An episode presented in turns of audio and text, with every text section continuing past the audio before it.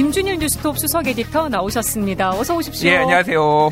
지금 성예식님께서 유튜브 댓글로 일본은 사과를 정중히 하고 신뢰를 얻어야 한다 이렇게 좀 일침을 남기는 얘기를 해주셨는데 그렇지 않아도 지금 후쿠시마 오염수 관련해서 우리 시찰단이 가는 거요. 예. 검증도 아니고 사찰도 아니고 시찰하러 가는 거 실효성 어떻게 보십니까? 그러니까 저는 이게 제일 깝깝한 게 그런 거예요. 음, 이 문제를 가지고 정부와 정부가 협상을 하고 뭐 거기에서 이견이 있으면 조율도 하고 거기에서 뭐 큰 소리도 나고 뭐 예. 이래야 되는데 이게 지금 한국의 여당과 야당이 맨날 싸우고 있습니다. 이거를 가지고. 아, 우리나라와 일본이 이걸 가지고. 네, 정부와 정부가 이견을 보이고 조율하는 게 아니라 이거를 터, 덜컥 이런 거를 받아오면은 그 다음에 이거에 해석을 놓고 음. 한국의 여당과 야당이 맨날 싸우고 있어요. 이게 동일한 패턴이 계속 반복되고 있거든요. 그러게요. 굉장히 깝깝해요. 그러니까 이게 윤석열 대통령이 하는 정책에 대해서 그 방향이 옳다라고 생각을 하시는 뭐 분들도 있을 거 아니에요. 사실 그런데 저는 예, 윤석열 대통령의 외교에 대해서 전체적으로 동의하지 않지만은 이 방법이 좀 틀렸다고 생각하는 게 일본의 얘기를 우리 대한민국 사람들한테 설득을 하겠다라는 기조가 되게 많아요. 네. 과거 사는 있고 미래로 나가야 되는 거 아니야? 음. 이거를 우리나라 국민들을 설득하겠다라고 하는 건데 일본은 국민을 설득하고 일본 정부를 설득해야죠. 자, 이것도 음. 마찬가지예요. 왜 이 얘기를 하냐면은 똑같습니다. 그러니까 시찰이라고 이제 합의를 했잖아요. 네. 우리는 공동 조사를 하자라고 처음에 국내 여론이 있었는데 시찰이라고 받아왔잖아요. 그러면은 이 시찰의 의미에 대해서 정확하게 얘기를 해야 돼요. 그런데 네. 처음에 대통령실에서는 이거는 조사다 사실상 이렇게 음. 얘기를 하고 오늘도 외교부에서 사실상 조사다 얘기를 했는데 사실상이라는 일, 네. 말은 예. 근데 일본 외무상에서는 이거는 검증 아니다. 바로, 바로 반박했잖아요. 예. 그러니까 이거 가지고 또 한국 사람들끼리 싸우고 있습니다. 그러니까, 어, 이걸 언제까지 이걸 봐야 되지? 굉장히 좀 어. 개인적으로 깝깝하다. 그러니까 뭐, 한일 관계 우호도 좋은데, 이런 식으로 계속 외교를 이끌어가는 게 맞는 것인가? 국내 정치를 위해서. 그러니까, 뭐, 진정성 있는 정책도 지지를 못 받는 이유가 저는 이런 거라고 봅니다. 여론이 네. 굉장히 안 좋거든요. 이런 부분에 있어서. 예. 어떻게 보면 연결되는 얘기일 것 같기도 한데요. 윤석열 대통령 내일 내일 이제 취임 1주년입니다. 음. 지난번에 이제 윤석열 대통령 공약 검증 프로젝트 진행한다고 얘기해 주셨는데 예, 예. 이게 결과가 어떻게 나왔는지 궁금하거든요. 일단 좀 설명을 드리면은 윤석열 대통령의 공약이 이제 여러 가지 공약이 있는데 공식 공약집에 나온 것도 있고요. 페이스북에 대한 한줄 공약, 어. 여성가족부 폐지 예. 뭐 이런 것도 있고요. 여러 가지 공약이 있었는데 한 900개 정도 됐어요. 오.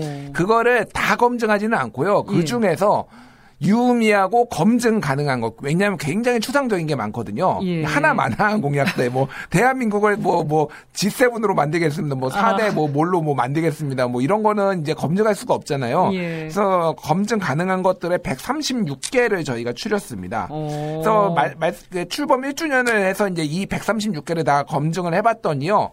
일단은 공약을 분류를 한 거를 진행 중, 예. 그리고 변경, 음. 파기, 완료 이렇게 구분을 했어요. 예. 예. 진행 중이 67.6%, 어. 변경 6.6%, 어, 파기 11%, 완료 14.7%. 이게 이제 어. 감이 잘 안 오실 텐데요. 예. 문재인 미터도 저희가 만들었었거든요. 문재인 정부 때 공약 이행 상황도 점검하신 게 있죠. 예, 예. 문재인 미터도 만들었는데 문재인 미터 같은 경우에는 사실은 1년 차 때 못 만들었어요. 그래서 어. 2년 차부터 진행이 됐어요. 근데 문재인 정부 2년 차 때 공약 이행, 이행률이 13%였거든요. 음. 근데 윤석열 정부는 10, 14.7%. 낮은 건 아니네요. 낮은 게 아니라 더 빠른 거죠. 예. 1년 차인데 2년 차에 문재인 정부보다 더 빨리 간다라는 건데 그런데 문제는 파기가 어. 문재인 정부의 공약 파기가 2주년 때 1.8%였거든요. 어. 근데 윤석열 정부는 지금 11%예요. 파기 비율에서 엄청 높게 나왔네요. 5배 이상 높은 거죠. 그래서 예. 쉽게 얘기하면은 공약 완료도 파기도 좋아 빠르게가 아. 굉장히 빠르게 가고 있다 지금. 뭐 예. 뭐 이렇게 평가를 할 수가 있을 것 같습니다. 어. 그래서 이게 왜 이런 게 가능한가라고 봤더니 공약을 보통은 안 지키면은 보통 이제 주저주저하고 이거를 음. 노력을 해보겠습니다. 막 이런 얘기들을 하잖아요. 정권이 네. 어느 정부든 이 윤석열 정부는 그런 게 없어요. 못 지키면은 바로 바로 못 지키겠다 태도를 바꿔가지고 이거는 안 음. 된다라고 얘기를 한 게 1년 동안에 이제 11%가 나온 거예요. 그러니까 네. 그러니까 꽤 이제 어떻게 보면 솔직한 걸 수도 있어요. 왜냐하면 못 지킬 네. 약속을 어마어마하게 많이 하니까 음. 그런 부분에 있어서는 뭐 좋게 봐야 될지 이거를 잘 그거는 뭐 청취자들이 판단하시면 될 것 같습니다. 네 이렇게 공약 검증 이행한 거 과정을 점검하신 게 우리나라에서 아주 흔한 일은 아닌 것 같기도 합니다. 요 의미도 좀 짚어주신다면요. 예, 그러니까 이게 외국에 이런 것들이 있어요. 이게 단순히 이를테면은 뭐 매니페스토 같이 이렇게 시민사회 단체에서 하는 것들도 있기는 하거든요. 네. 그런데 이거를 아예 사이트를 만들어 가지고 이걸 사이트가 있어요. 윤석열 미터 검색하시면 보실 수 있고요. 거기에 들어가서 음. 현재 진행 상황이 항상 있고 네. 매일같이 업데이트는 못하지만 주요 변동 사항이 있으면 중간 중간에도 업데이트를 해요. 예. 그러니까 이게 지금 공약이 어떻게 돼가고 있는지를 좀 차분하게 볼 수 있다. 그래서 음. 언론사들에서 발표하고 이런 거하고는 그런 부분이 좀 차이가 있고 예. 다른 나라에는 이를테면은 오바마 미터, 트럼프 미터, 바이든 미터 이런 식으로 뭐 아니면은 또 저기 이렇게 캐나다의 트뤼도 미터 뭐 이런 네. 식으로 그 총리나 대통령의 이름을 붙여가지고 뭐 땡땡땡 미터로 하는 게 굉장히 많은 나라들이 하고 있어요. 음. 한국에서도 제가 좀 해보고 해봐야 되겠다. 죄송합니다.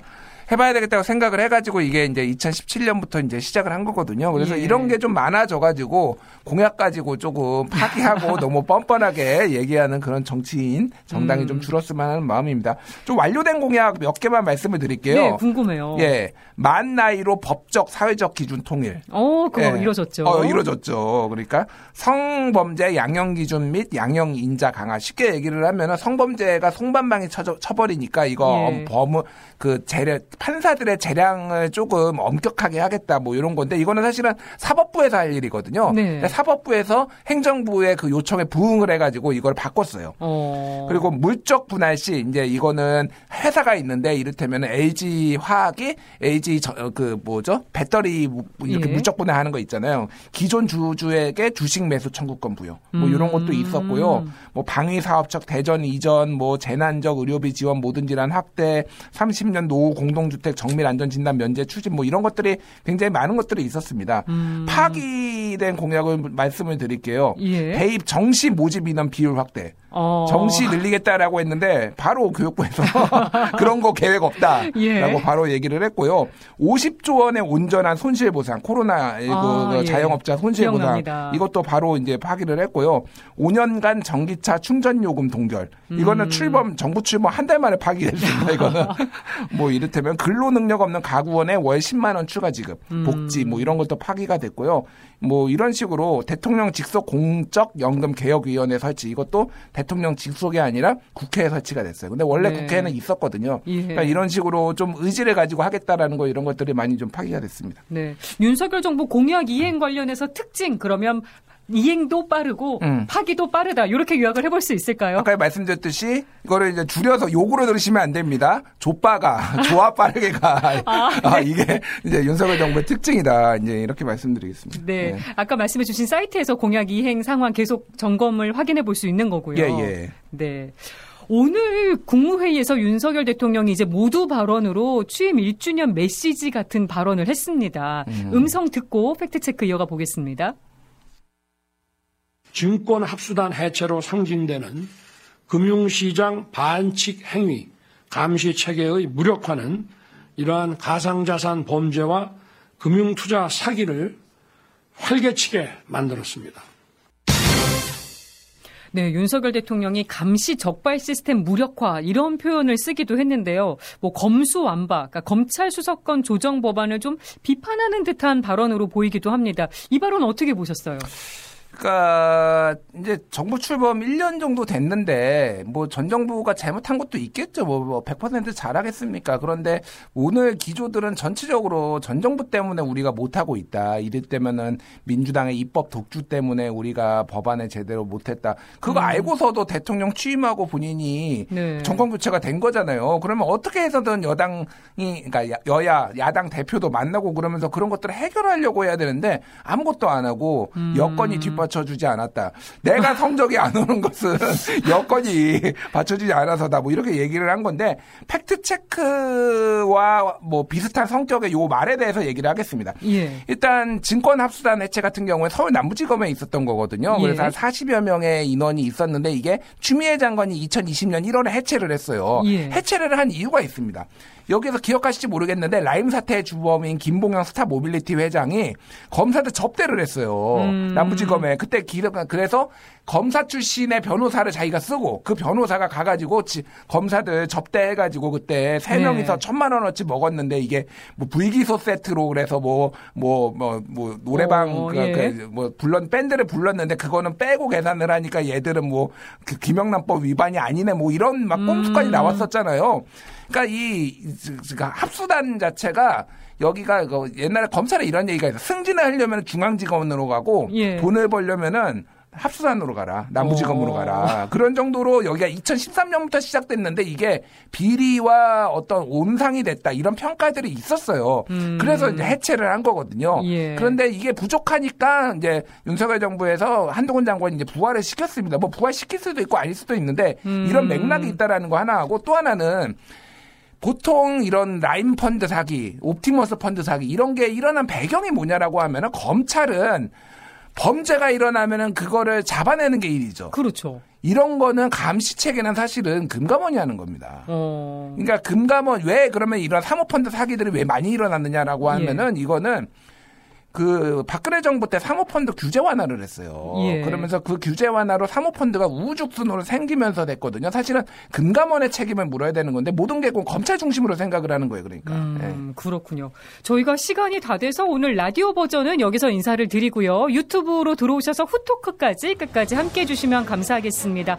저는 내일 오후 6시 3분에 다시 인사드리겠습니다. 고맙습니다.